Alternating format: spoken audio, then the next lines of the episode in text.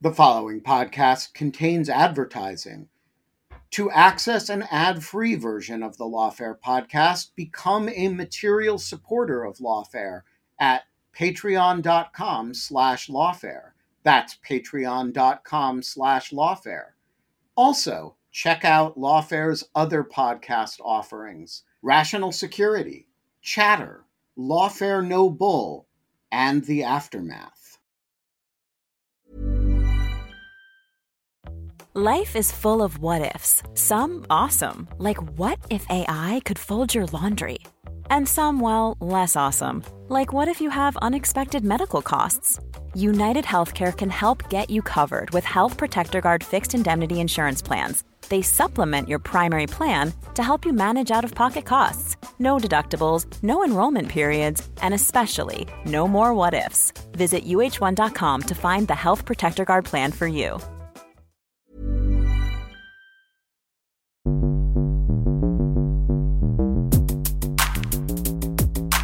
Welcome to Chatter. I'm David Priess. This week, political scientist and author Ethan Scheiner on hockey, global politics, and freedom. As a result of this rioting, and people referred to it as the hockey riots, the Soviet Union decided from this point on, Czechoslovakia doesn't get any kind of freedom anymore. The biggest way to succeed in communist society was to become a member of the Communist Party. There's another way of becoming a significant person in a communist country, and that is to become a great athlete. One Canadian hockey player referred to the Summit Series in 1972, Canadians versus Soviet Union. It's our way of life against theirs. So there's this real sense of when you play the Soviets in international hockey, this has real geopolitical implications.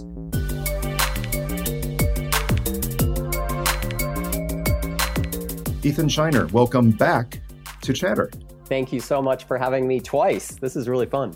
You are the first repeat guest, and that that may be an oddity because you are also one of the guests with whom we've had the longest conversation because previously we talked about the history of security and violence and politics surrounding the Olympic Games. It was right around Beijing, I believe, when the Beijing Olympics were going on. And of course, we're covering all of Olympic history. So that was a long conversation. And yet, in that entire conversation, we only spent maybe two or three minutes talking about one of the best sports and politics stories of all time which I wanted to isolate and talk explicitly about here. So, welcome back as our first repeat chatter guest. What do you think your initiation ritual will be? I'm pretty sure, assuming given you know that this is the world of podcasting, I'm pretty sure it'll be interpretive dance, which oh. which the the listeners will really enjoy. Uh, but be... but if that causes any problems, I'm sure we can move on to something like acapella. Well, given that you you do interpretive dance while talking normally, nothing special. Uh, but may, maybe we'll just see how it goes, and if the second uh, conversation does not go well, then, then I'll prank you at the end. Um, but yeah, to, to, to build on that earlier thing, I will link in the show notes to the previous conversation for people who do not remember our discussion on the long history of international politics and sports around the Olympics, particularly. But today we're gonna we're gonna focus on one sport that we barely touched on there, and this is because of two things. One is you've been spending years uh, researching and writing a book, Freedom to Win, which is uh, what we'll talk mostly about here today. But it is at the same time that I was kind of thinking about these intersections of international politics and other issues of culture and history and entertainment. And I realized that among the big four sports in the US, baseball, uh, football, basketball, hockey, all of them have an international component, right? You you can't talk about baseball without realizing, yeah, there's some Cold War issue with Cuba and the popularity of baseball in Cuba. Uh, basketball and the internationalization of the NBA in recent decades, um, American football trying to spread internationally, although not a lot of international politics right. stories involving that. Hockey stands out because hockey is all about international politics, and time and time again, there is some something that's happening in the non-sports world that intersects with the hockey world. And I, you being an expert on politics and sport, tell me if if that observation is wrong or if there's something to it. I think that's completely right. And uh, the funny thing is, I, I got into noticing the hockey component of all of this, the importance of hockey in in world politics, uh, kind of through the back door. I mean, initially I was looking at you know all the other types of sports, uh, the sports that are you know the ones you just talked about that are very popular in the United States, uh, the typical Summer Olympic types. Uh, but as I started studying more and more the link between politics and sport, it became actually unavoidable what a link there was between hockey and global politics. And and I think the reason for it is actually very straightforward. I mean, you you listed off the big 4 in the United States. Well, for the most part, only 3 of uh, 3 of those are particularly United States of America sports, uh, at least up until 1992. Uh, since 1992 uh, and the Dream Team in the 1992 Olympics, uh, uh, basketball has become a real global phenomenon, and mm-hmm. other countries have only become really competitive, you know, since then, or more recently, actually. But hockey, for years and years and years, it is the major team sport played by most of the NATO and Warsaw Pact countries, including the United States. So you had soccer, which is huge in the rest of the world, but the United States pays so much less attention to it, particularly on the men's side. Um, but also, you know, the rest of the world wasn't terribly competitive in baseball, American football, basketball, but hockey was something everybody played and at least in in the uh, in the north, you know, in the NATO and Warsaw Pact countries, and uh, it was also from very early on really really important to the soviet union. So therefore you know it got wrapped up in cold war politics. So as a result you end up seeing all sorts of major world political events getting wrapped up in hockey. And so it makes it the perfect area to look at the link between politics and sports. I was amazed recently at one micro lesson in this which is that you know I've been talking to and have have some friends in Finland and Sweden and and other areas, and obviously in the last year, conversations are uh, largely about issues involving Ukraine and how it changes the European security landscape and politics within these countries as it relates to interest in joining NATO and things like this. And what I found is some Swedish and Finnish political commentators and more specifically security experts are almost in lockstep when it comes to analysis of these things and, and talking in a way that almost sounds like speaking with one voice about the importance of preferably joining NATO together, although that didn't happen, and the analysis of what it takes in Ukraine uh, until Sweden and Finland played each other in hockey. And then suddenly I'm seeing people uh, go after each other, not not violently, but in a polite way, yet still aggressive when it comes to Sweden and Finland on the ice. And that was really interesting to me. It was beyond just the playful elbowing that you might see if, you know, the United States played any random country in the World Cup. I mean, it was all in. It was a whole country coming together about this game between Sweden and Finland. And that struck me as really interesting that there can still be this very not just healthy competition, but a lot of national pride going into these hockey matches. It is. It's really fascinating. It's. It's actually. It's. It's also sort of lovely. It's one of these areas where uh, you see sport not bleeding over into horrible feelings between countries. Uh, but yeah, that's right. I mean, these two these two countries have been allies for a long time, in part because you know uh, Finland was actually part of Sweden for such a long time.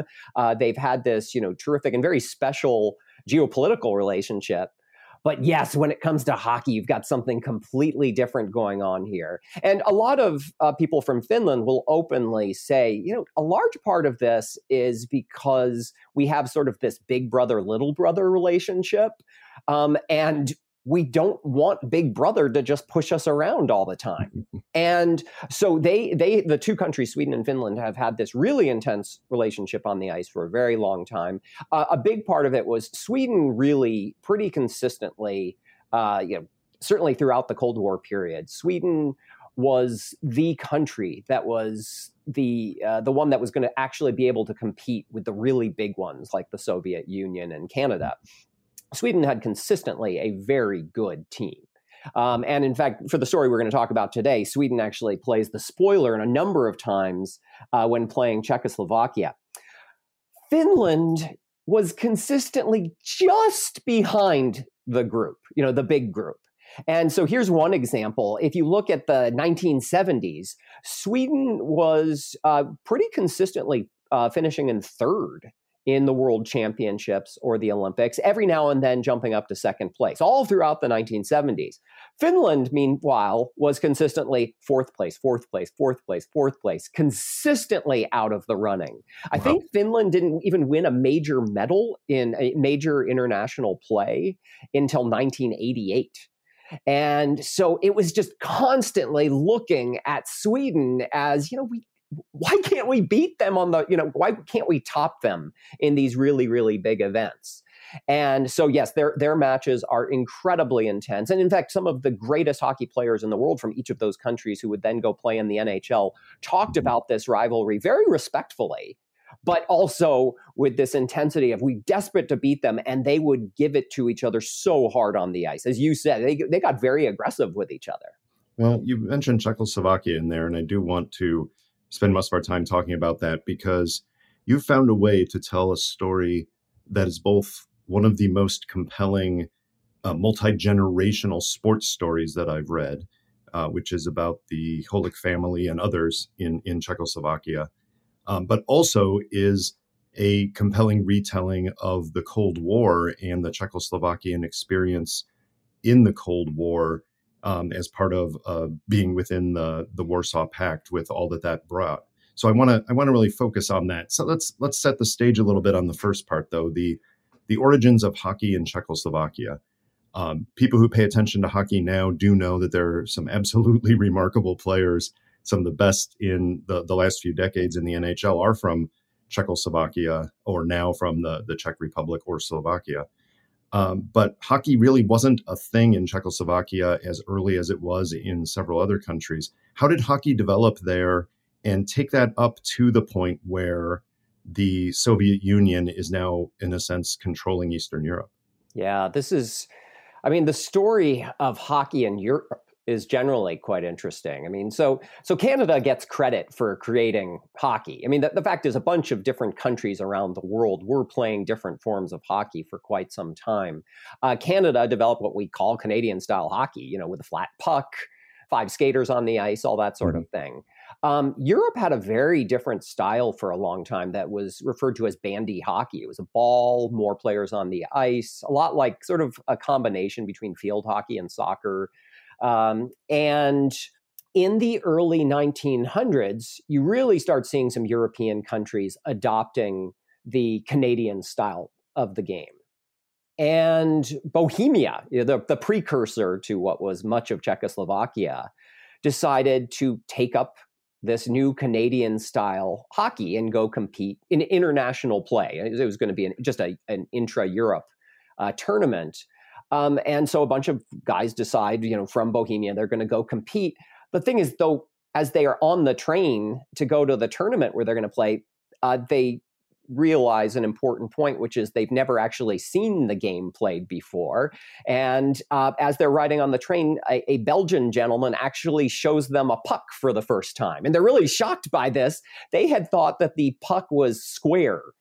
And they, when they heard flat, they assumed it meant square. Um, so that's a big surprise to them. And they get to the tournament, and having never actually played this Canadian style hockey, uh, they get destroyed. They they do terribly, and but they they they think they think the sport is wonderful, and they come back and decide they're really going to put their all into playing this sport, and they start to train more seriously. But they confront a really serious problem in Bohemia at the time, which is it's not really an ideal uh, place for sports played on ice because the ice doesn't stay around too long because it's it's typically not cold enough for very long. So, right before they're planning to go off to a tournament, all the ice melts, and so they can't really practice, and so they decide they're not going to go off. And play. So the following year, they say, okay, we're going to get back into this. And again, the ice melts. And this time they've got a plan in place, which is they wax down wooden boards and they practice hitting pucks off these wooden boards. It's kind of like ingenious to do this sort of thing. And somehow this gambit works. And they do incredibly well in in European pre-war hockey. They become one of the best teams in the pre-war in Europe. So, okay, they seem to have this good hockey team. Czechoslovakia becomes Czechoslovakia in 1918. They continue to develop their hockey. They really are one of the best teams in Europe.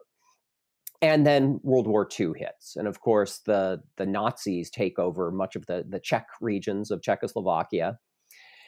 And Czechoslovakia has a huge advantage during this time, or rather, the Czech players um, in in the lands there um, have a huge advantage in that they can't really go anywhere. They're stuck in this occupation. Now, generally, that's a horrible thing, but it's a major advantage for the players because in being stuck at home, it meant they could practice and play a lot of hockey. And it was actually a, a significant form of entertainment for people in the occupied region at the time. And the players loved it because they actually got one of the number one rewards a person could get in during occupied World War II, uh, which was they got food for playing. You know, in, in, a time that food was scarce, they got paid in food for playing their games. So as World War II ends, and well, they they they get liberated by the Soviets. The Soviets help kick the the Germans out in May of 1945. Uh, Czechoslovakia is, first of all, grateful to the Soviets for helping liberate them. So there's a lot of pro Russia feeling in Czechoslovakia at that point. And their hockey team is very strong in 1945 because they've gotten to play a lot. And so, in the first World Championships in ice hockey after the war, uh, Prague hosts the tournament. And it's this incredibly exciting thing at a time where the country was having difficulty rebuilding. It was a very difficult time. Um, but they get to host these wonderful World Ice Hockey Championships. And it's Czechoslovakia is doing quite well in the tournament, but you, you, you brought up Sweden earlier, and I mentioned that Sweden pl- plays spoiler to Czechoslovakia quite a bit in ice hockey. Sweden beats Czechoslovakia in a major match and in the 1947 World Championships. So it seems that all is lost for Czechoslovakia in these World Championships. Uh, the king of Sweden even sends a congratulatory telegram uh, to the Swedish team.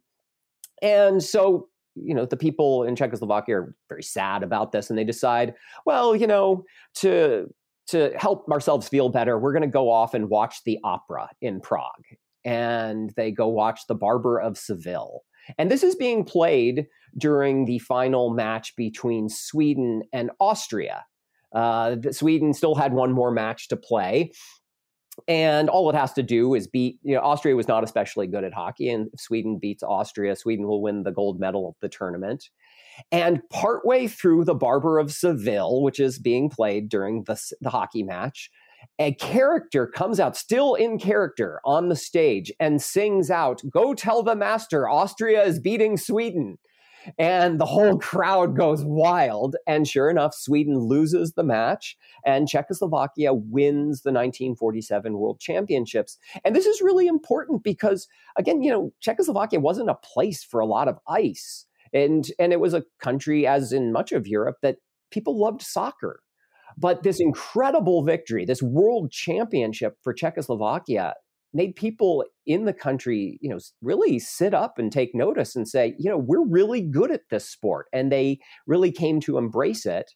And so Czechoslovakia became, you know, it was clear Czechoslovakia was one of the world powers at this point in the late 1940s um, in hockey. And that really made it one of the popular sports back in Czechoslovakia.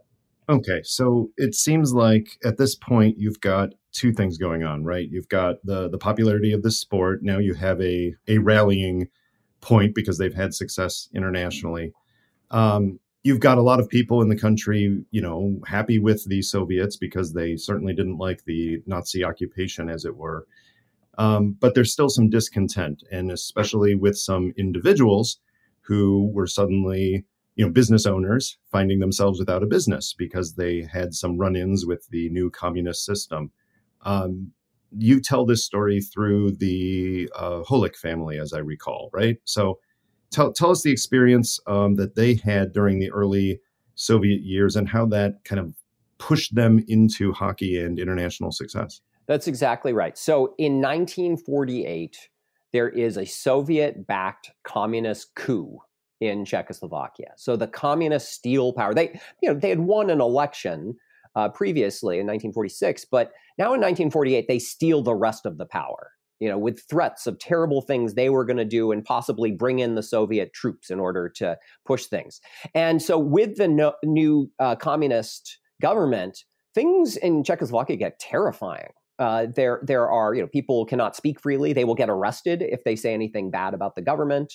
Uh, they, in fact, bring people up on false charges and execute people um, that they deem to be a threat. They, they actually want to terrify the public into doing whatever the government wants. And they take away private property.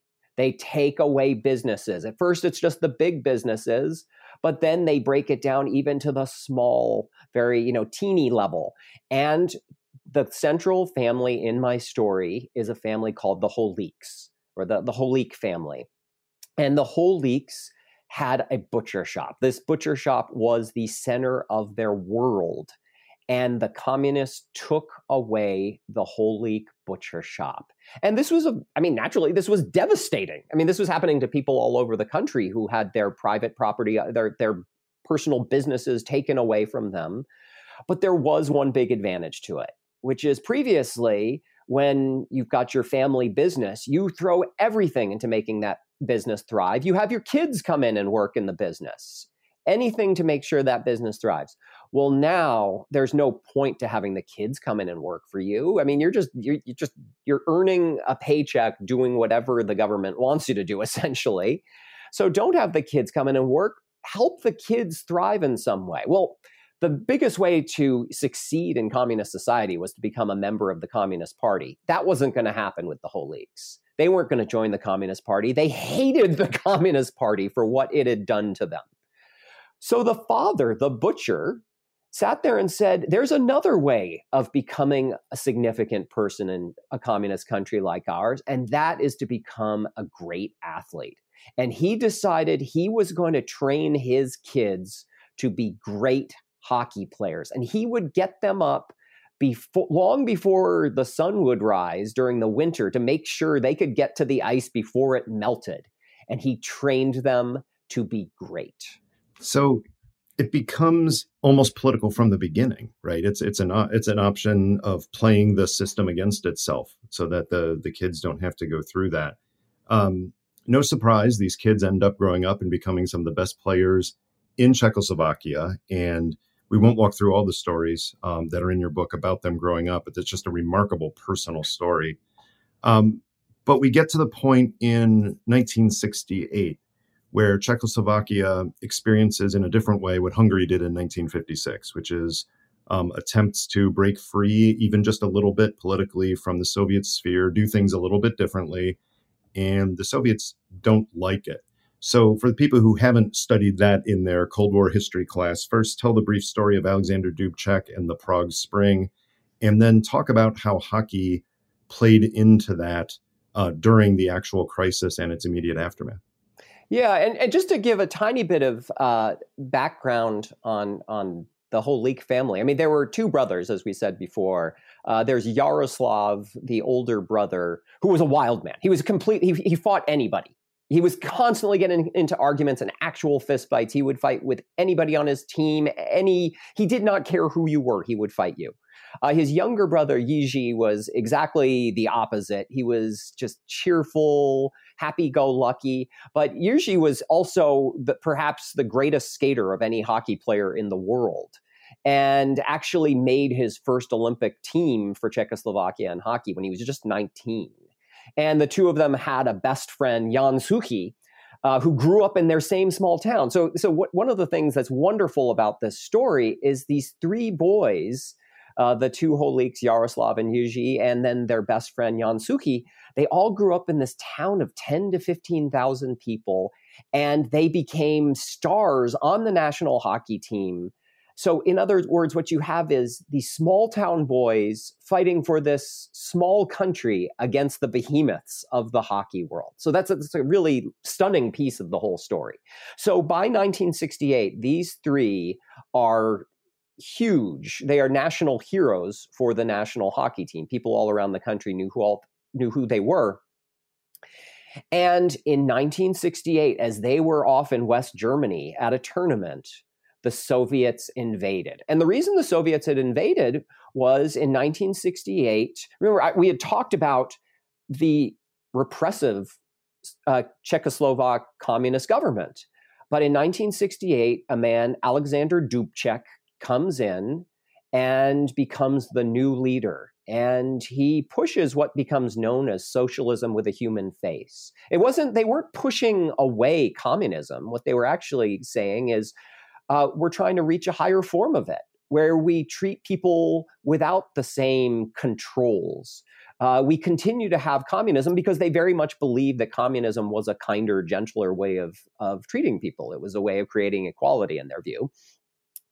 And at the same time, though, allowing greater freedom of speech, allowing people to leave the country. Nobody had been allowed to leave the country, or at least regular people weren't allowed to leave the country before and greater openness. And they never talked about saying we would leave the Soviet bloc. Well, the Soviets didn't believe any of this. The Soviets believed that Czechoslovakia was essentially stepping outside of the arrangements of the Warsaw Pact. And the Soviets were terrified that this was going to lead to an unraveling of their system.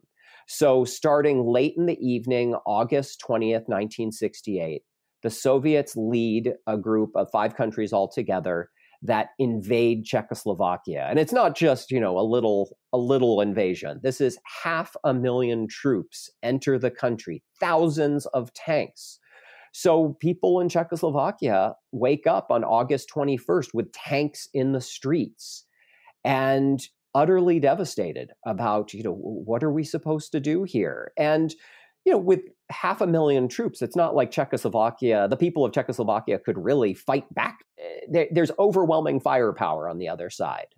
Uh, it, it, didn't help the Czechoslovak side that all the Warsaw Pact troops of each country were actually made part of the Warsaw Pact troop framework. So, in essence, the Soviet leaders had just as much a direct line to the Czechoslovak troops as you know the Czechoslovak leaders did. So incredibly difficult to fight back in any way. So at a certain point, the people of Czechoslovakia feel like we have no way to fight back. This is not, you know, these are not uh, troops we can fight back against. And it also quickly becomes clear that as the Soviets, you know, impose their will in Czechoslovakia, all the freedoms that the people of Czechoslovakia had started getting with the Prague Spring in 1968, all these freedoms are very quickly disappearing. And it becomes this sense of, are we going to lose everything? And, and a huge part of you know, Czechoslovak culture when it came to a sense of freedom was when Czechoslovakia, actually, I, I do want to go back to something, if, if I can, um, a piece that we didn't talk about, which is back in 1950 when Czechoslovakia was at the top of the you know was at the top of the hockey world internationally the Czechoslovak communist government imprisoned the national team. They feared that the Czechoslovak national team was going to defect. And at first it seemed like it wasn't going to be a big deal that they were just going to give them a slap on the wrist but before long it becomes serious imprisonment where in fact uh, two of the players were sentenced to 15 years in the uranium mines. Well, you can imagine as all uh, after all this, this hurts Czechoslovak hockey as well as you know general morale. And this hit the real tension that I recall from our earlier conversation, especially in the the Soviet bloc. The Russians were were famous for this, but the idea that you know you you had if you were going to compete internationally you, you had to win. You couldn't appear weak internationally. Well, the Czech government may, or the Czechoslovakian government at the time, may have felt that, you know, this was some kind of a threat if this team defects and that's bad. On the other hand, aren't they kind of hurting their own hockey their own hockey legacy and uh, making it tough for them to win internationally for the next few years. Czech- the Czechoslovak government made a clear decision that it was willing to undercut its success in sports and its own, you know, propaganda in terms yeah. of, you know, the greatness of the country for the purpose of trying to instill terror in society. And this was something that it shouldn't have been surprising that Czechoslovakia's government would do this. I mean, for one thing, they became slavishly devoted to the Soviet Union, constantly talking about how great the Soviets were. Uh, but in fact, when I talked about earlier, there were you know political witch trials in Czechoslovakia. The government actually put to death the second most powerful figure in Czechoslovakia, completely making up that he had actually been plotting against the government. So they were more than willing to undercut powerful figures in order to demonstrate their devotion to the Soviet Union and to instill terror in society. That's absolutely right. But so, okay, going back to the hockey part, so Czechoslovakia becomes, you know, sharply weakened as a result of, you know, imprisoning the entire team Meanwhile, the Soviet Union over the early 1950s becomes really good at ice hockey. And so there becomes this sense, and in fact, 1954, the first year that Soviet Union plays in a major international tournament, the World Championships, the Soviet Union wins the tournament, wins the gold medal of the tournament. And then in 1956, wins the gold medal in the Olympics. And so the Soviet Union is quickly becoming really good at hockey. 19, by 1963, the Soviet Union is the clear dominant international hockey force. So people in Czechoslovakia, I did lots of interviews with people in, Czechos- in the Czech Republic and Slovakia now. And I would just bring up, oh, I'm writing a book on on hockey in Czechoslovakia. And people always had opinions about this. And I had heard that what I'm going to say is true, but I actually also ran into people who who said they believed this very thing. People in Czechoslovakia believed that they were not allowed to defeat the Soviets. What do you mean by that? They weren't they weren't allowed to defeat that the Czechs were good enough they could, but they basically played to lose? Many people in Czechoslovakia, including many of the players, um, who had been imprisoned, believed that the team in 1950 had been imprisoned because the Soviets wanted to become better than Czechoslovakia at hockey.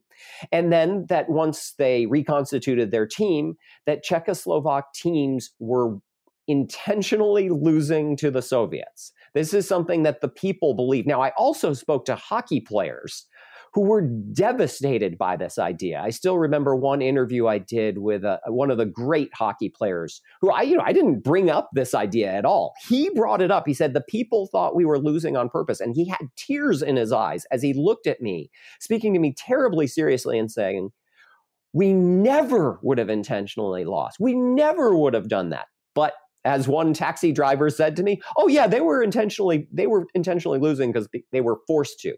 Okay, so coming back to the Soviet invasion of 1968. People in 1968 in Czechoslovakia thought, "Oh, we're finally getting our freedoms." And then the Soviet Union comes in and takes those freedoms away. So people then are wondering, how how far does this go? Do we go back to having to lose in sports as well? We don't even have the freedom to win in sports.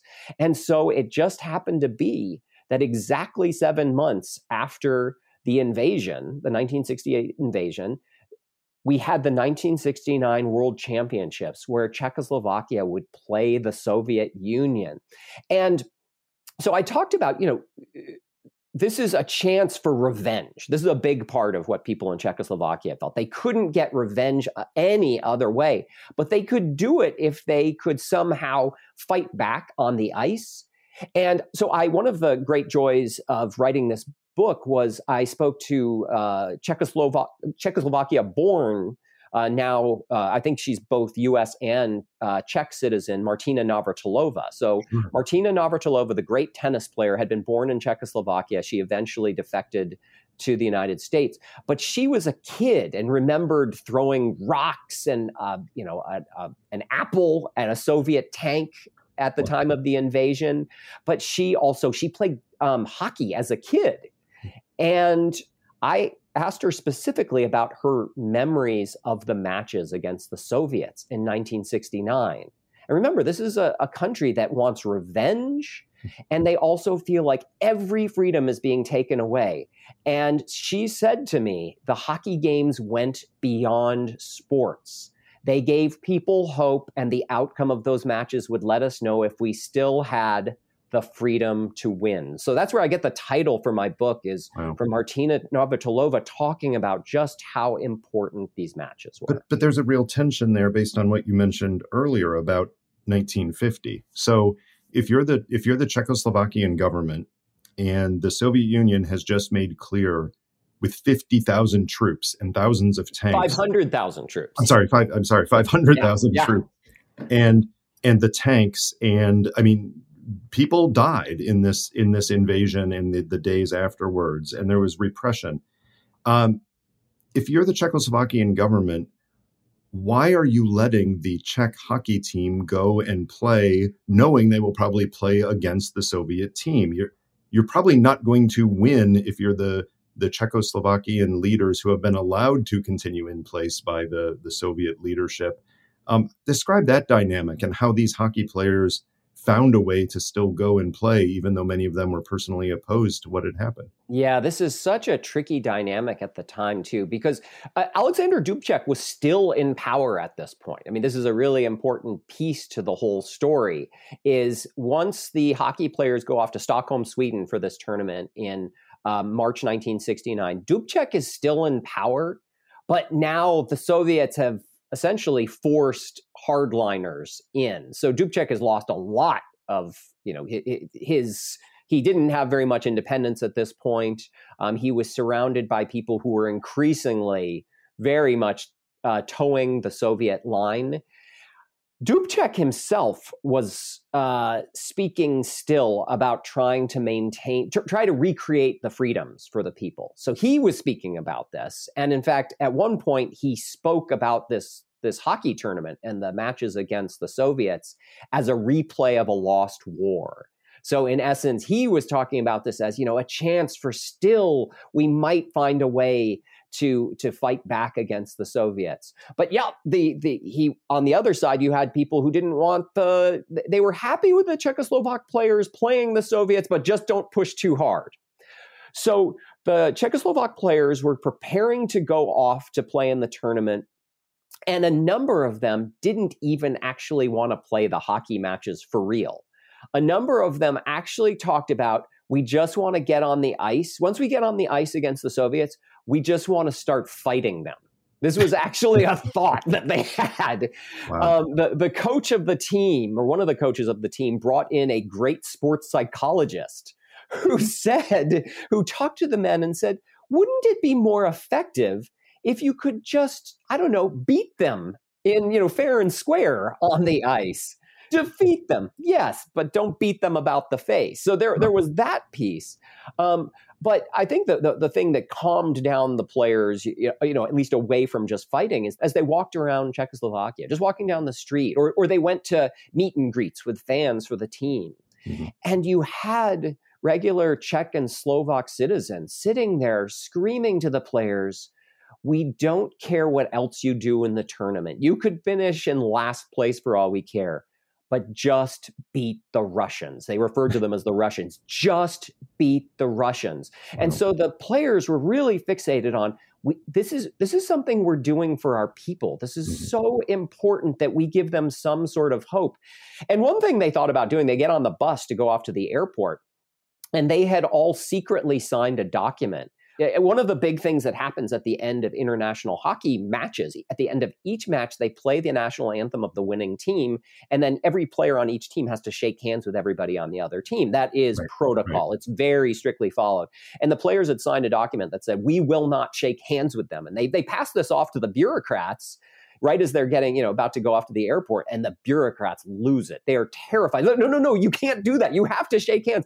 They go run off to call all their superiors. This goes on for two hours. Finally, they come back and say, just, just don't do anything too bad. And the players go off with a plan to really stick it to the Soviets. Because at that point, I can just imagine the alternative scenario there is they say, you know, okay, we're going to go and play. We're, we're not going to defect. You know, we're going to do we're just not going to shake hands. And yeah, that's bad, and you, the Soviets won't like it.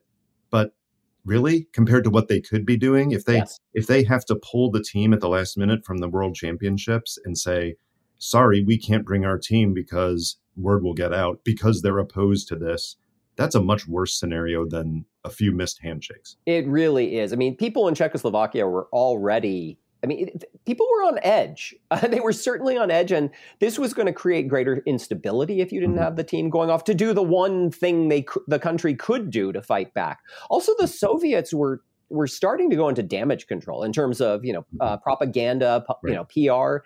They the last thing they want is to give some sort of impression that they're not permitting Czechoslovakia to go off and play in this tournament. And one thing that's really important too, it already looked bad because Prague had been the the city that was supposed to host this tournament. And the organizers at the la- or Czechoslovakia had said, you know what, we're not going to host it here because this will go really poorly.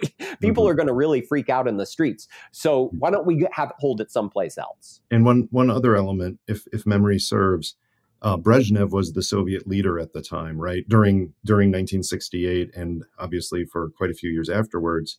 But wasn't Brezhnev a huge hockey fan? Brezhnev was a massive hockey fan. He um, he was putting incredible pressure on his on the Soviet team to win. And one of the things that people have learned over the years, not only did he medal in Soviet league play, uh, rather, you know, he, he attended all the big matches. He medaled with the league, just generally.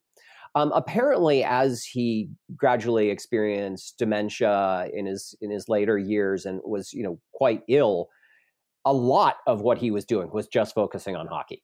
Hockey just became one of the, the few things he would really keep his mind on during his final years. Wow. So yes, uh, in Brezhnev had been the leader of the Soviet Union in '68, had ordered the invasion, Mhm. and Brezhnev did not want things messing around with the hockey world because that could ju- do all sorts of damage. and yet things were were about to get messy. So tell us the story of the 1969 World Championship and and what happened when they were there and got to play the Soviets.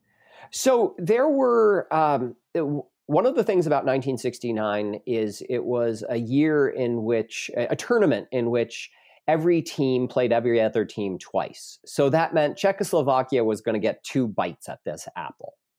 And the Soviet Union was without question the best uh, national hockey team in the world. Uh, the Soviet Union had won every world championship and every Olympic Games since 1963. So they were a completely dominant team in hockey.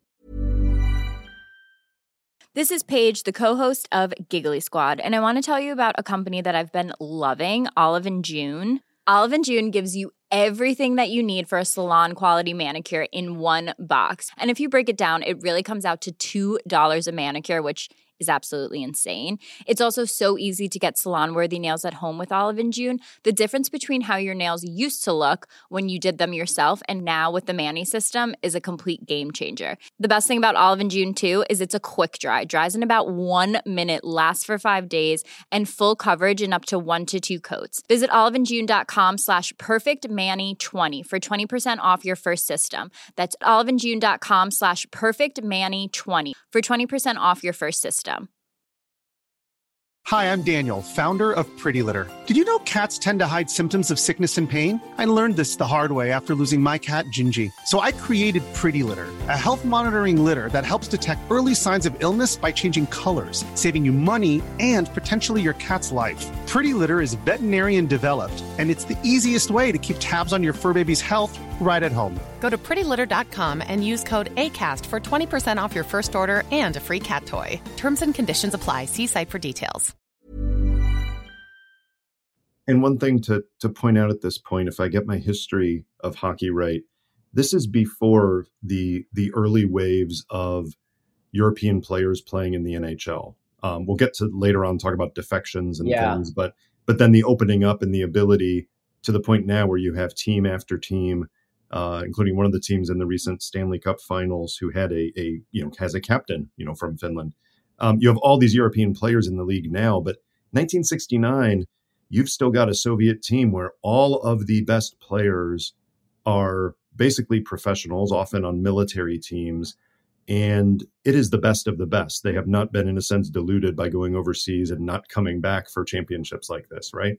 That's completely right. I mean, the NHL uh, back in 1970 was almost, I mean, just short of 100% Canadian. There were almost no uh, players from the United States even then. There certainly were almost no players from Europe. Uh, that was something that didn't happen until uh, a number of years after um, this 1969 championship. Meanwhile, the Soviet Union put the resources of the state behind its hockey team. It trained literally millions of children from a young age to play the Soviet style of hockey. So, a big thing uh, the Soviet Union had done is created essentially what was a new style of hockey that was much more like soccer. The, the Canadian style was much more of a vertical game where you knock the puck you know straight down the ice and people go chase it and try to score there the soviets were based much more on a lot a lot a lot of crisscrossing weaving passing uh, and had created this beautiful game in which they were wildly successful. And also, yes, they uh, the Soviet Union and the uh, Czechoslovakia players were professionals. They were paid to play hockey. A lot of them were in the Soviet Union, in particular. They were playing for the military teams. Uh, the, in Czechoslovakia, they played for a variety of different teams. my main characters, Jaroslav and Jiří Holík and Jan Suchý, actually played for the army team in Czechoslovakia. Um, but in both of these countries, yes, they were professionals, uh, which was a big disadvantage when uh, countries like Canada and the United States would try and send players over. They couldn't really send their professionals over uh, because they weren't trying to hide the fact that they were professionals. Um, so this was a big disadvantage for Canada and the US. And it meant the Soviet Union and Czechoslovakia by this point were the clear top two teams in international hockey. And in fact, actually, I, should add this about the Soviet Union. A few years later, the Soviet Union would send its best players to go play against the best players from Canada. So this is in 1972. There's something called the Summit Series. And that was one, uh, one Canadian hockey player referred to the Summit Series in 1972, Canadians versus Soviet Union. It's our way of life against theirs. So you know, there, there's this real sense of when you play the Soviets in international hockey, this yeah. has real geopolitical implications. Right. So the Soviets were great. And in this Summit Series in 1972, the Soviets essentially played dead even with the Canadian All Stars. Um, it was the, the Canadians won four games, lost three, and there was one tie. And the the so and the Canadians only won the final match with 34 seconds left to play. So these two teams, you know, the Soviets were great and they were on par with the All Stars in Canada. So that's the team, though, that Czechoslovakia was facing in the 1969 World Championships.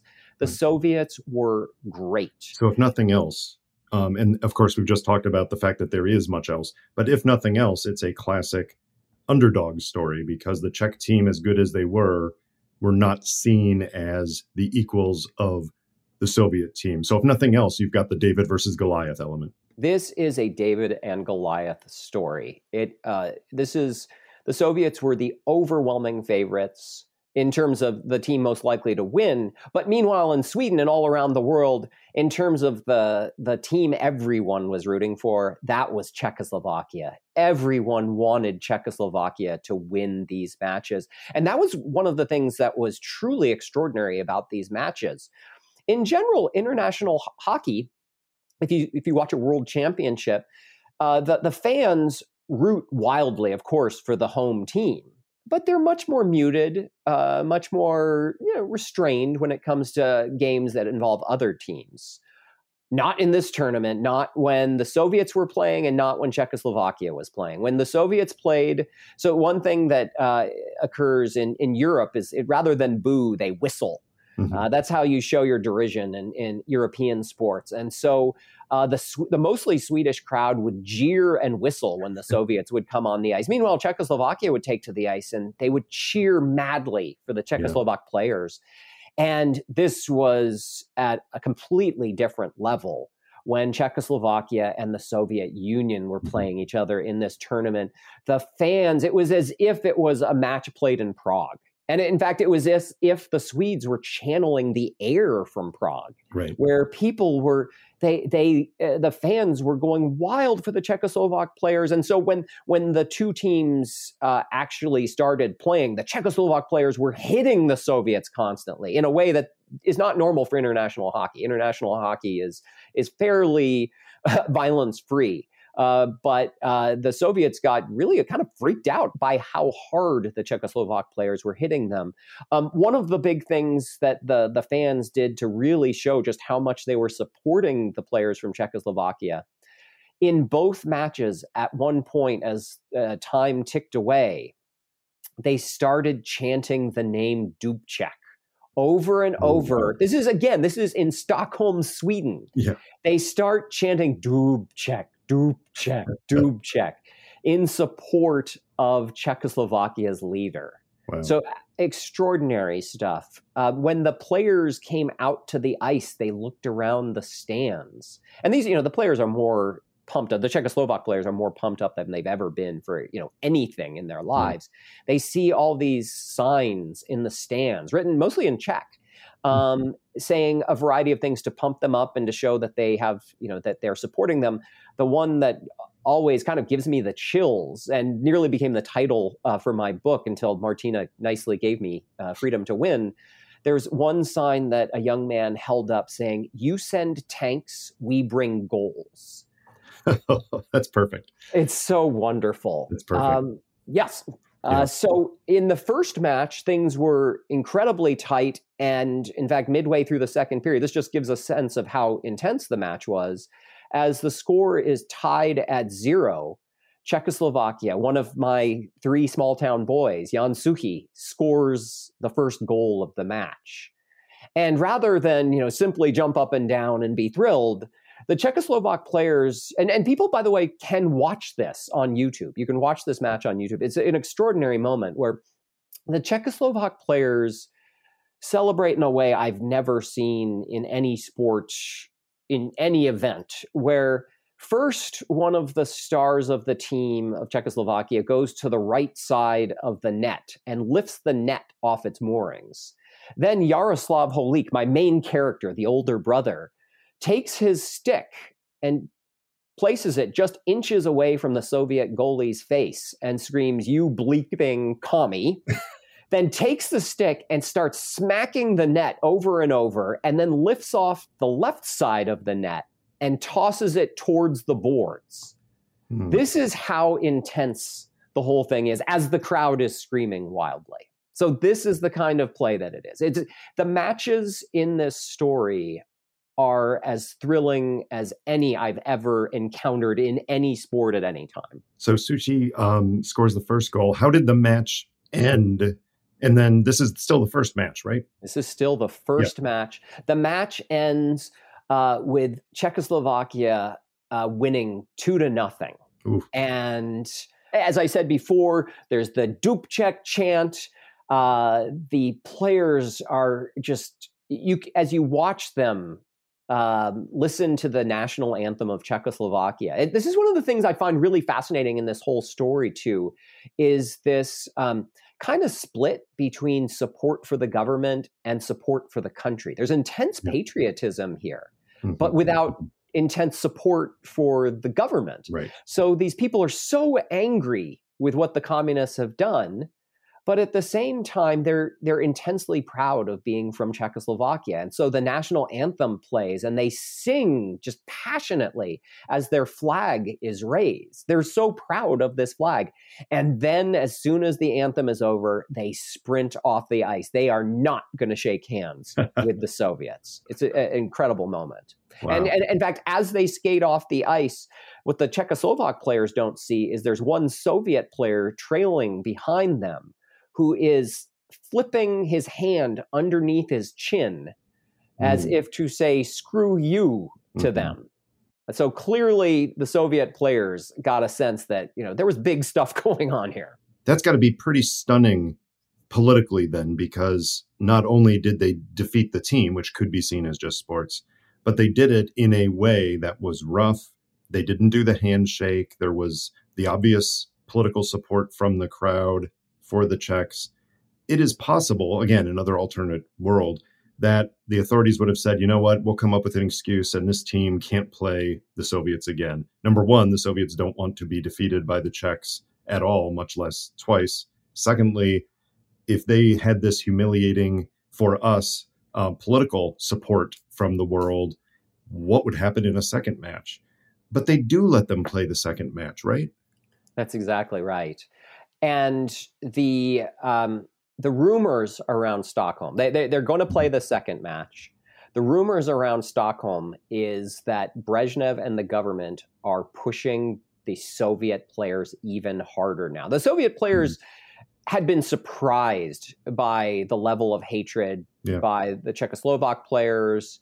They were shocked by the the actions of the crowd. They couldn't believe it. I mean, the you know Swedes are yeah. famously neutral, and that uh, that the Swedish fans would be going at them so hard was shocking. So they uh, the Soviet players now had a chance to kind of shake this out. Yeah. They had a chance to say, okay, that that was that was that game. We can get it back together. They went back to their hotel where there were um, all these statements uh, you know, basically there there was literally billboard material. There there were there were things you know taped up on the walls talking about the importance of communism and wow. how these players were you know working on behalf of communism and how they were working on behalf of the Soviet Union and they were getting lots of pressure to do this correctly this time. You must win this. On the flip side, the Czechoslovak players were even more intent upon defeating the Soviets this time. You know, or one more time, they were getting telegrams from people, hundreds and hundreds of telegrams from people back in Czechoslovakia. You've got to beat them again. What you've done is so important for us. But the Czechoslovak players also say, this time a handshake withholding a handshake is not enough. We need to do more. And sure enough, my main character, Jaroslav Holík, the older brother, who is this firebrand, who is constantly looking to do and say things to push the buttons of those he's opposed to, is part of a group that decides that they're going to go a little bit farther this time. And what they do is they decide to mess with their jerseys. Uh, Czechoslovakia's jerseys at the time had the Czechoslovak coat of arms on the jerseys. And so uh, they have a lion on the jerseys, which represents the Czech part of the country. They got something else to represent the Slovak part of the country, but they have on the very top of the jerseys a star. They didn't used to have that before there was communism in Czechoslovakia, but now they've got this communist star, part of the coat of arms and support for communism in the country. And Jaroslav Holík and a few of his teammates go get black electrician tape and tape over this communist star. And by the way, wow. this was the sort of thing that could land you in prison. No kidding. No kidding. And and so they decide they are going to take to the ice with this tape eh, on their jerseys. In other words, they are going to make a very public statement to the Soviet Union, to the communists, that your system is dead to us. Okay, so that raises now now two cliffhangers for us um, first what happened in the second match, um, and then what happened because of this very overt act of opposition by covering up the communist star. So at the time, nothing. And it, uh, one of the things was it was difficult to see on TV. It was extremely difficult to see uh, this black tape on That's the star. Yeah, yeah, people back home really couldn't tell, but word spread quickly. And in fact, uh, sure enough, when uh, Jaroslav Holík's wife, Marie, learned of it, this is something Marie told me. She said, uh, when I heard about that, I said, Oh, of course my husband led us in doing that because he was such a firebrand. At first, nothing happened to the players because of the tape on the jerseys. Uh, but before long, uh, word got around, and Jaroslav Holík ultimately got suspended from the team, from the national team, not from his army team, but from the national team for some time because of this. And in fact, one of the the real tidbits I dug up in my research, and by the way, I always have to make a big shout out here. I have a wonderful research assistant, Pavel Bachovsky, hmm. who is a uh, visiting professor at Bates College, who is both a huge hockey fan and um, and is Czech.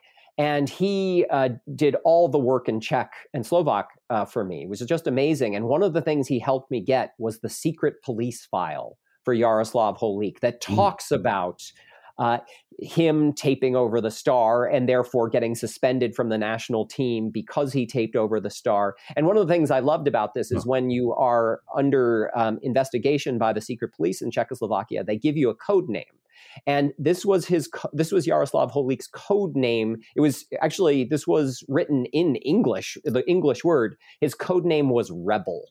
And Rebel. it says it in big block capital letters on his file, which I've seen. It you says Rebel. It's amazing. It's fantastic. It wasn't public at the time, though, that he was, you know, an enemy of the state in the secret police paperwork. He merely couldn't play on the national team, but but you found out through the research that in fact he, he was in that very special group of people they were watching very very closely. He was being watched very closely. I mean he was never told officially he was off the team because of the tape. People yeah. gave you know kind of gave him the runaround and you know gave made up stories about how he wasn't playing so well Man. anymore. And, and it all it it was all preposterous. Right. Uh, but uh, it was and in fact he didn't see his secret police file. So it was only one of these things that i came across you know recently. But the secret police file not only did it call him rebel say he was off the team because of the um, because of him taping over the star but he was placed in what it actually the the secret police report says we recommend you place this report under the hidden enemies folder. Oof. and so he was clearly being watched because of his actions here and because he was generally very outspokenly anti-communist yeah. and he wouldn't hold his tongue. Okay, so you answered that cliffhanger. Go back to the first. what happened what happened in the second match at these 1969 World Championships? This match was an extraordinary match. I mean, you you've got all the energy. You've got the men taping over the stars. You've got the Swedish crowd overwhelmingly rooting for Czechoslovakia. Uh, but you also have the Soviets back in it now. They they've got their heads together. In the first game, they hadn't played especially well because they'd actually appeared kind of frightened a little bit, you know, just off their game. Now they're playing brilliantly again. So both teams are playing incredible hockey against one another. Uh, Czechoslovakia quickly takes a you know a lead, but then going into the the third and final period, it's tied up. It's you know we get to this incredible a series of you know attempts by each side to score, and Czechoslovakia ends up winning four to three as the Soviet Union is desperately trying to make a comeback to win. And yet again, the crowd is chanting "Dubček, Dubček, Dubček." Uh, the players are, you know, overwhelmed with emotion. And in the stands, you've got uh, the Czechoslovak, the Czech and Slovak journalists are even crying at what is just unfolded. As the national anthem of Czechoslovakia is playing, you've got people with tears streaming down their faces, singing passionately as they never have before. Uh, the Czechoslovak players again leave the ice without shaking the hands of the Soviet players. And one thing I left out before the feed gets cut from both games so that the people back in Czechoslovakia never see the withholding of the handshake. Now it's it's oh, unclear okay. if this was done on purpose or not. Right. But it certainly happened that it was cut. We don't know quite why. If that was just the end of the the game was over or it was being done on purpose. Yeah. And the, one of the announcers, one of the Czechoslovak announcers, you know, talks about go, you know, celebrate. This is wonderful. And it, as the feed gets sent back to the newscasters uh, in Czechoslovakia, one uh, news anchor says, "I toast this victory, uh, you know, with wine. Usually, I just drink tea, but I toast this with wine." And as a result, both of these people, both of these journalists, end up getting in big trouble and end up getting fired uh, for you know it's perfectly innocuous, huh. but they end up getting fired for reasons having to do with the events that follow these matches. So I don't know if you want to go there na- now, or yeah, if you want mean, to talk more about the matches. Yeah, there's no. I mean, the matches definitely sound like they were they were intense, and uh, the, the team was channeling all of this pent up aggression from the people, right? Getting revenge right. on the ice because the people can't stand up against half a million troops and, and tanks. Um, what's interesting to me is the the effects of this. There's there's the, the short term and the long term, yeah, which, which are both inspirational. Like people celebrating on the streets because they can celebrate this. Of course, you can celebrate hockey, even though there's the subtext of the the political situation but in between there's a really dark period because the the medium term is yeah the journalists lose their jobs some of these hockey players um, are kept away from the game they love at the level they love because of the stance they took but it sets the seeds for 20 years later so many people that that you talked to during the velvet revolution time when the soviet union did collapse and communism was rolled back in eastern europe so many people in czechoslovakia cite this as kind of the flame they held onto. So that's right. got this really interesting short term feels really good, medium term, but it actually doesn't change things for well over a decade. And then in the end, it actually was inspirational for people who made the, the ultimate change in the government. I, that, that's that's exactly right. And, and actually, I, I want to talk about the short term for a sec too. That points to just how important this all is. So there's this short term jubilation. There's incredible feeling back in Czechoslovakia. So uh, one thing I hadn't pointed out earlier: when half a million troops invaded, this is half a million troops in a, a country coming to a country that only has about 14 million people. So the number of troops per citizen uh, it's, I mean, there's no way Czechoslovakia can fight back against that. So it's a very small country. So you've got these, I mean, we had 93% of households with televisions having their televisions on during these matches. I, as I said earlier, I spoke to all sorts of people about you know their experience during this time. I spoke to one woman who um, had been uh, in her early 20s at the time of the games. And she said, Oh, what's your book about? And I said, Well, it's about hockey in Czechoslovakia. And she said, Oh, I'm so sorry. I have no interest in hockey. And I said, That's all right. Just tell me about your life. Um, what do you remember about 1969? And she goes, Oh, that was the year we fought the Russians on the ice. We were, those were such incredible games. Did you watch them? Oh, yes, I watched both of them.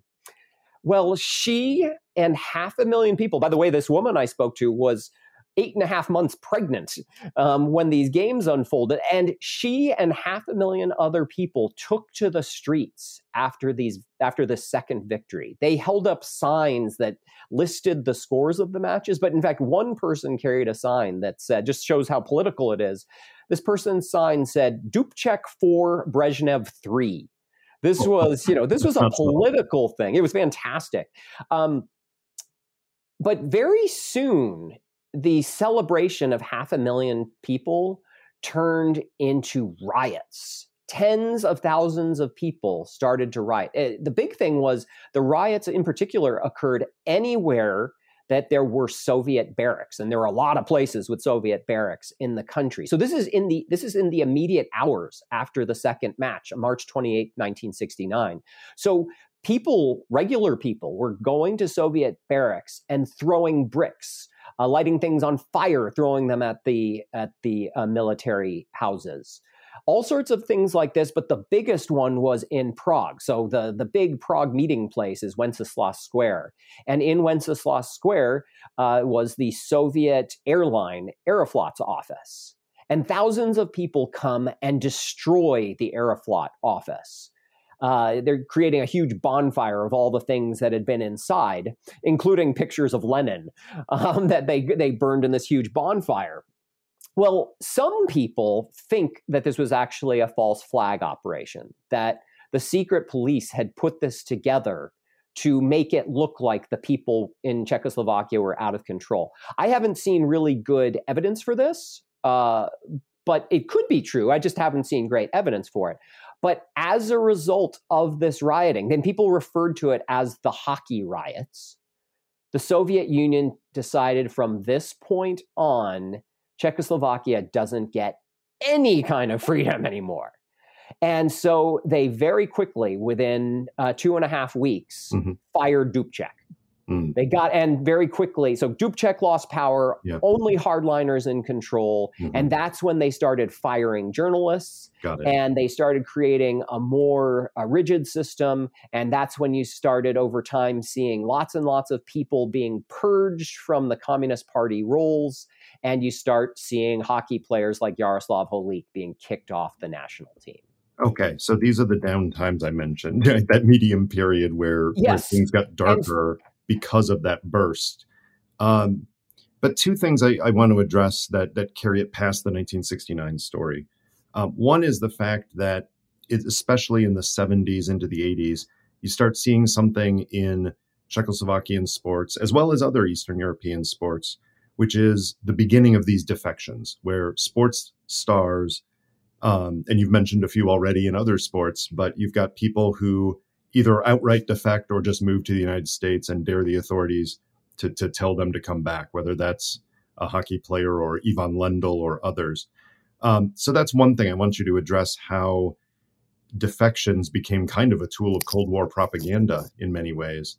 Um, and then take that up to to the late 1980s when suddenly there's that crack opening in the, the Soviet system which allows the freedom to start coming out in Czechoslovakia itself, and how these how the, the inspiration from this experience in 1969 um, ended up affecting, no kidding, political affairs in the late 80s. Yeah, there's there's so much to talk about here. This is this is one of the things I I so loved about doing the research for this book is I thought it was one story and then there were so many wonderful stories that made you know that comprised it. Um, so I mentioned Jaroslav Holík a number of times, and he continues to be the center of the story in part because what happens in the years that follow is he starts deciding how am I going to live in this new world? Um, he loved living in Czechoslovakia. He hated the government. He thought communism was, in his words, stupid. Um, he thought the whole uh, the whole system just made lazy people, in his words. But he loved the life he had there. Um, he was a sports star, so things were much easier for him than for a lot of people. And he was getting older. He never planned to go abroad, but he started having kids. He had his first child in um, 1968. He had a second child in 1971. And he looked at the world in front of him there and saw how difficult things were for regular people in Czechoslovakia. And he said, I am going to train my children to be sports stars. He was going to train his, if he had a daughter, he had decided he was going to have a daughter. Mhm. He was going to train her to be a tennis player. Sure Hmm. enough, he had a daughter. He trained her to be a tennis star. He said, if I have a son, I'm going to train him to be a hockey player. He had a son. He trained him to be a hockey player. And the purpose of this partly was, you know, he he knew the world of being a sports star and he knew how much better life could be for a sports star, but he had a bigger idea. And that was he wanted to train his kids to have skills that would allow them to escape. Wow. He wanted to make it hmm. so he would have children who could easily defect to the West and have a way of supporting themselves in the West. So this was really a big part of the whole thinking that people had in Czechoslovakia was okay, we can defect and create a better life for ourselves as the government's cracking down. So in 1974, we see the first big defection from Czechoslovakia among the hockey players at this point. I had talked earlier about one uh, hockey player in the first 1969 match against the Soviets lifting the net on the right side. Well, that was a gentleman by the name of Václav Nedomansky, otherwise known as Big Ned. And Big Ned was the greatest offensive player in Czechoslovakia. He was incredible. He was, I mean, he was. Uh, he was so handsome. People loved him. He was sort of like a rock star in that way. And in 1974, he found a way to sneak out of the country and head to Canada, where he continued to be a hockey star. Mhm. Um, and and in fact, the West, I mean, the West delighted in this, and the Eastern Bloc was terrified of what was happening because this was a big propaganda win for the capitalist nations, especially because Big Ned, Big Ned happened to show up in Canada uh, just after uh, Baryshnikov, the ballet dancer, had defected um, from the Eastern Bloc as well. And mm-hmm. so egg was all over the face here of the mm-hmm. Warsaw Pact. From there, you start having more people defect. You have Martina Navratilova defecting not long afterwards. Mm-hmm. And part of the, there are a couple reasons that these people wanted to defect. One was, you know, they they were being restricted by the, the communist government. They mm-hmm. couldn't make as much money, and they were being limited in how much they could travel outside. And they were being um, told that if you do things we don't like, we're going to stop you from being able to play your sport. The perhaps the most thrilling of these defections involved an entire family, uh, the Stastny brothers, who were uh, from Bratislava in Slovakia. And they had become, there was a family of uh, six kids, but there were three brothers in particular who became massive hockey stars, including Peter Stastny, who became the greatest player in the country. And uh, all three of them snuck out of the country in, in just thrilling fashion. Uh, it just really extraordinary how they went about doing this, including having uh, Austrian uh, super duper police forces holding guns uh, to try and keep potential communist agents at bay. And so you continued to see this throughout the 1980s. Over time, there was this drip, drip, drip of whenever a young Czechoslovak felt like he could get out and create a greater life for himself playing hockey in North mm-hmm. America, you had so many of these guys doing it. And many, many people may not know Jaroslav Holík's daughter, um, although at one point she was uh, quite prominent uh, tennis player on the circuit. But they certainly will know his son if they've paid attention to to hockey. So uh, briefly tell the story of uh, Bobby and how he came out of Czechoslovakia.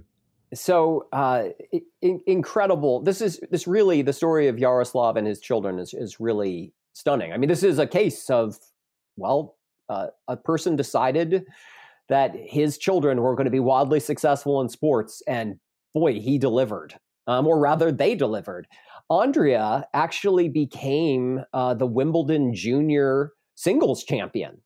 Uh, just she became one of the top young tennis players in the world, um, which you know led to potential issues where the you know Czechoslovak government was very worried about her defecting, and with very good reason.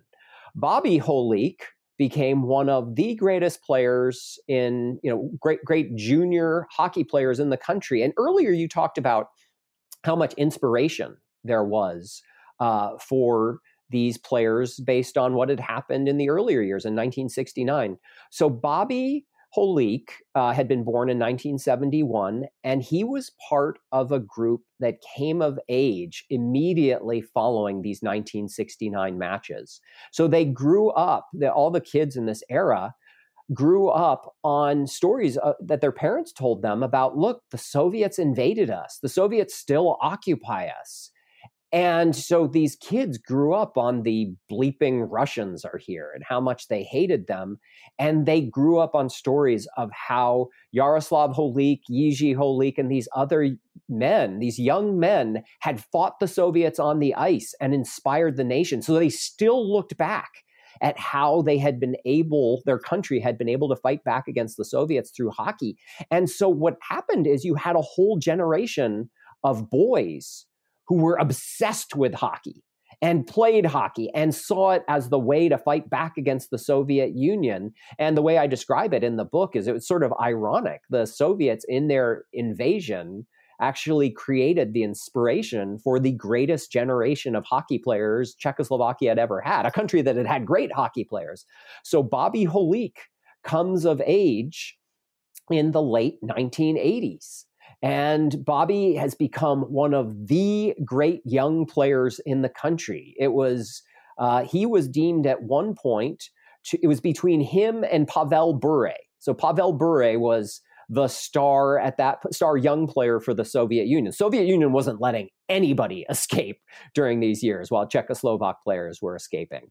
Uh, the, so, so Pavel Bure was this great young player, and NHL scouts said if we could draft anybody in the world and we knew they could come, the first two players in the draft would be uh, Bobby Holík and Pavel Bure. Well, the concern was these two guys won't be able to come. So, hmm, what should we do? Well, as this is all going on, late 1980s, a great, another great Czechoslovak tennis player uh, had moved west. So this is Ivan Lendl, the great uh, men's tennis player, uh, the, who, the, most successful in terms of just domination in uh, holding the number one spot for the most weeks in the 1980s. Uh, Ivan Lendl was this dominant tennis player in the 1980s, and he just got sick of the you know being held back by the the communist government in Czechoslovakia. So unlike Martina Navratilova, who had announced that she was defecting, Lendl just stopped coming home. He just said, "You know what? I I think I'm going to live in my mansion in Connecticut." And becoming a big, you know, sports star in Connecticut, he was tapped to become part of the senior brass for the Hartford Whalers hockey team. And so he was a major advisor, major, you know, on the advisory board for the hockey team. And Lendl, like well, all young men from Czechoslovakia at this point, had been a massive hockey fan and had actually been a huge fan of Jaroslav Holík. He would uh, Lendl would go to games in Czechoslovakia, sneak out onto the rafters so at games so he could could get a better look at Jaroslav. And he said to the Hartford Whalers brass, if this Bobby Holík kid is anything like his dad, he's going to be great. And sure enough, the Hartford Whalers make him the 10th player picked without knowing draft. if they can ever get their hands on him. They use their top draft pick to get him. And that without knowing if Bobby Holík will even come to the West. And meanwhile, there are all sorts of, you know, there were uh, there were things in papers that suggested Bobby Holík may have already defected. So uh, the single person I spoke to the most in writing this book was Bobby Holík. Bobby Holík was an extraordinary help in this whole project. Um, he spoke to me as much as I needed. He introduced me to his family and and introduced me to anybody else I needed to speak to. And I sent Bobby a clip from the LA Times saying, you know, uh, Czechoslovak hockey player may have already defected.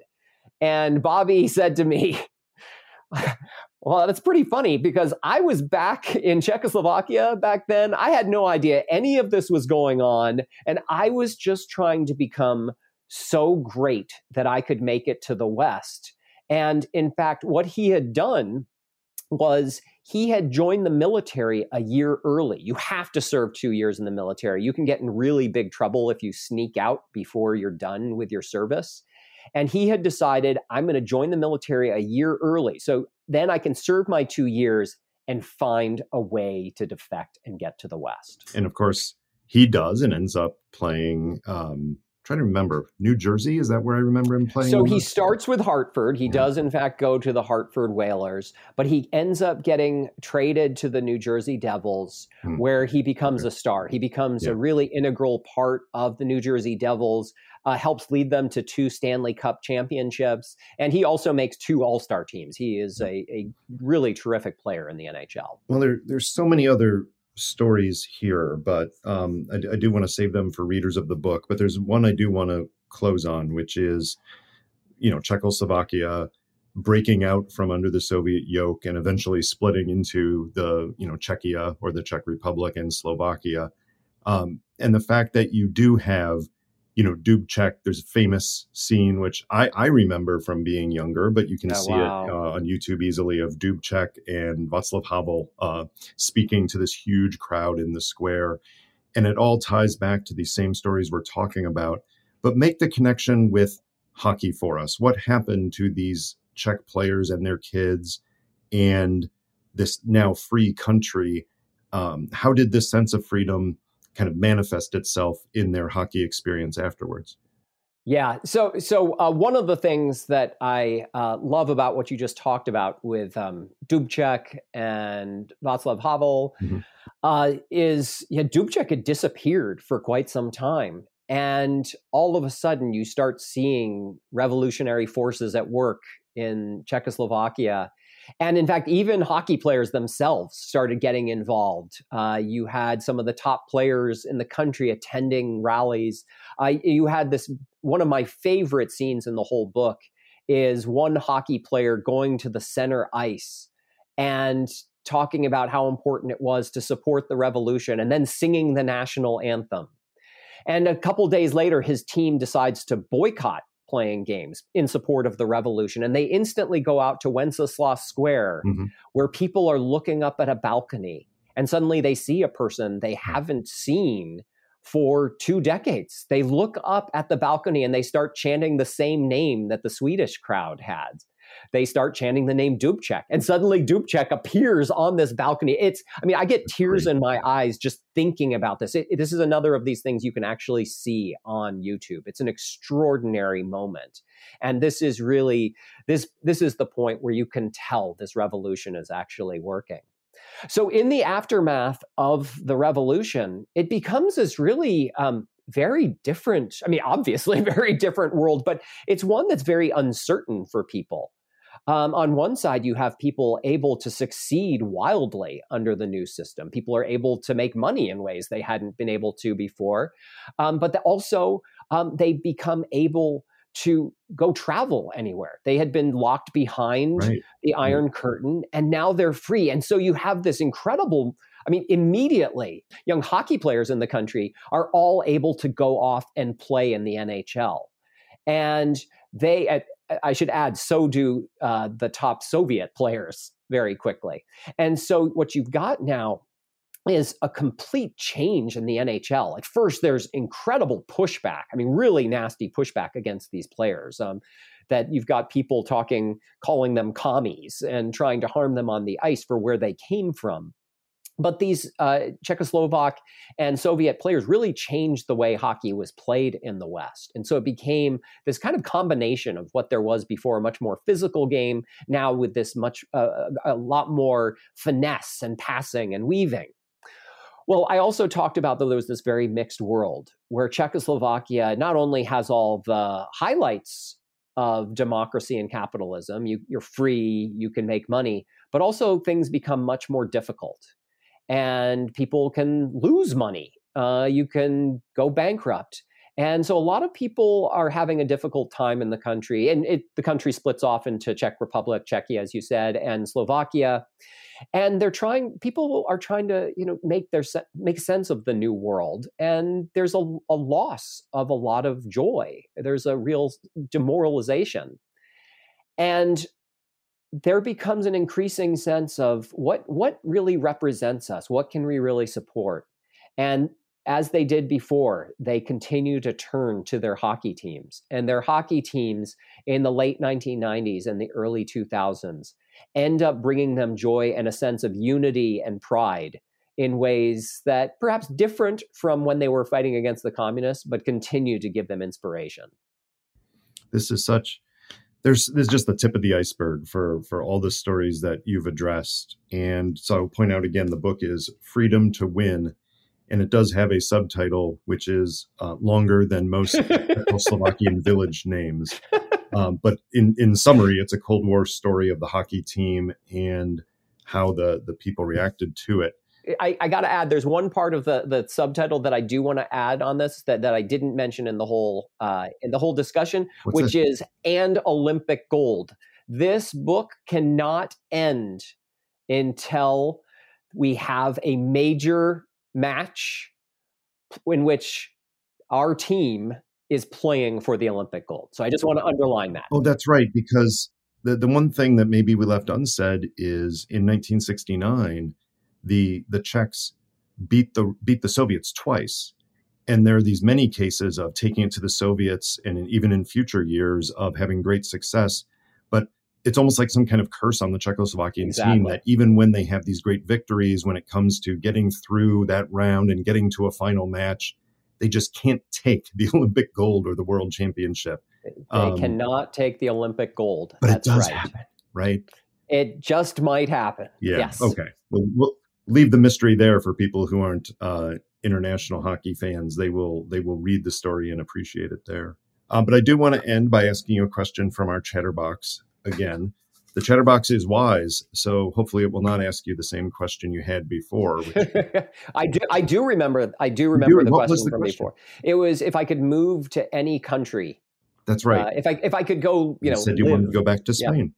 Yeah. Yes, yeah. exactly The, the the chatterbox wants to know if you could give one piece of advice to your 20 year old self, what would it be? Oh my gosh. the the number one thing I, I, actually think about this quite a bit because I do have a 17 year old son and mm-hmm. I think a lot about the type of advice I want to give him.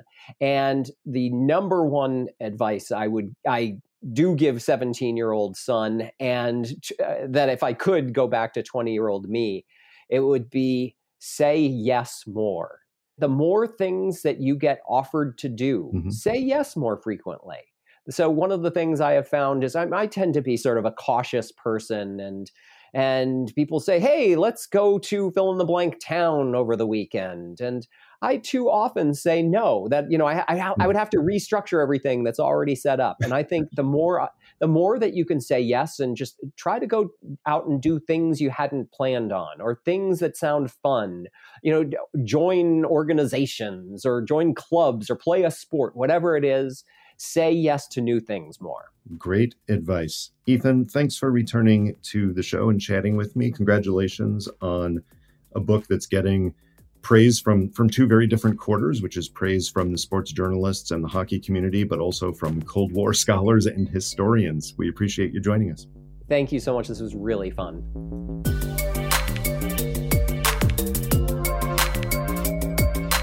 That was Chatter a production of Lawfare and Goat Rodeo. Please subscribe to the podcast and find us on Twitter at That Was Chatter.